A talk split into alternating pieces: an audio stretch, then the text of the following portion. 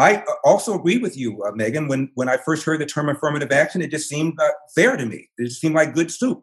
Uh, and there's no question that uh, that I benefited from that. I mean, I got uh, I got into very good schools. Uh, I, I don't know whether I would have gotten into them had I not been been black, but I know I would have gone somewhere. There are seven thousand colleges and universities in this in this country, and I would have gone somewhere. Um, and once or twice, every now and then, I get a phone call from somebody black, angry at me on the radio, saying, "How dare you oppose affirmative action uh, when you admit that you benefited from it?" And I said, "Yes." But but don't tell me that I would not have been successful. Uh, if but for affirmative action, Larry Elder would be working the deep fry at McDonald's. It's ridiculous, and that's what you mm-hmm. meant when you talk about the suspicion that you didn't really earn it. There's an asterisk there um, for people that supposedly went through with race-based preferences, and I and I resent that. There's a, a guy named Peter Kirsanow now. I know you know who he is. He's on the U.S. Civil Rights Commission. Uh, he's black, mm-hmm. And uh, uh, he and I practiced law in Cleveland when I went worked for a large law firm. He worked for a large law firm. It turned out that he refused to put his race down on the, on the application when he did his SAT and when he applied for colleges uh, for, for law schools. Refused to put his uh, put his uh, race down, and as a result, they didn't know he was black.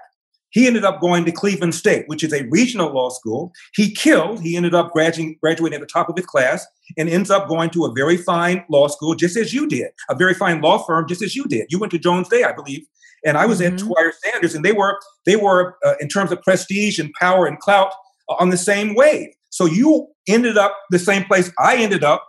Peter Kirsanow ended up the same place I ended up. He just didn't have to go through this ser- serious kind of artificial boost that a lot of other people did. So mm-hmm. you're not mm. helping anything. You're hurting the economy. You're hurting the tax base because a lot of students just drop out of law school. They don't then say, well, maybe I should go to accounting school. Maybe I should go to engineering school. A lot of them just drop out because they're angry because they feel that the man has has cheated them. One of the students I went to school with um, when I was at Brown, I ended up being in Cleveland years later. I'm at the racetrack and I see one of the guys at Brown who dropped out. And I went up to him I said, Hey, Roland, what's going on?